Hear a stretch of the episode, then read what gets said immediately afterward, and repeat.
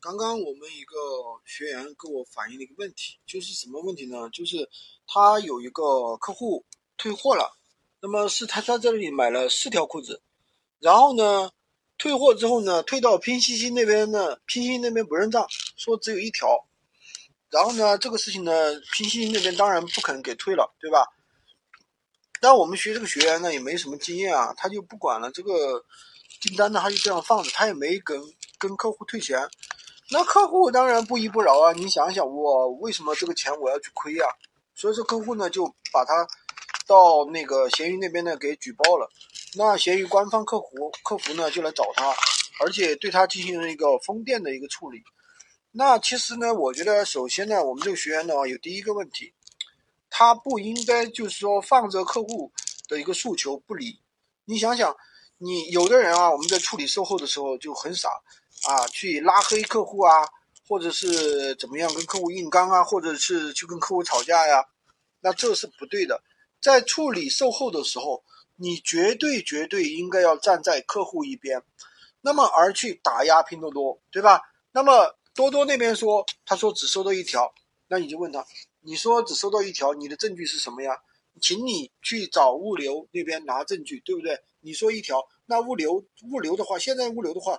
对于这个每一件啊商品，他们都会称重的，到每一个节点是多少，他们都会称重的。为什么？他们要避免这个丢件。现在的物流行业其实是很严谨的啊，他们一定会称重的。那么对于客户这边，你也可以要求他，对不对？你发货的时候，那你有没有打包啊？对不对？那么一个疑点就是拼多多那边已经确认收货了，对不对？那你为什么要确认收货呀？如果说你说这个货不对，那你当时为什么不拒收啊？对不对？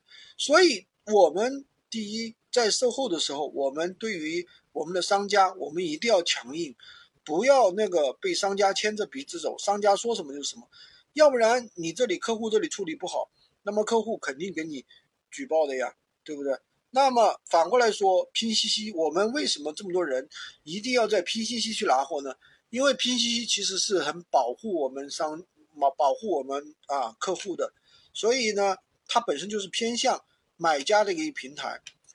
我其实比较喜欢 P C C 客客服跟我说的一句话啊，只有有了用户，平台才存在；如果用户不存在了，那么这个平台就不存在了。其实对于我们在闲鱼上卖货也是一样的，只有客户存在，客户满意了，我们的生意才能继续，否则我们的生意就结束了。那么闲鱼。官方的处理其实我觉得也是没有问题的。那你既然放这个事情不管，那我就关你的店，对不对？对你进行一个惩罚。所以说我们在处理这些事情的时候，我们态度一定要强硬，就要跟客户跟那个拼夕夕去搞，好吧？啊，如果搞不下来，你就投诉他们，投诉他们官方。对不对？向拼夕夕官方客服去投诉就可以了，好吧？这个知识点的话，就跟大家分享这么多。喜欢军哥的可以关注我，订阅我的专辑，当然也可以加我的微，在我头像旁边获取闲鱼快速上手。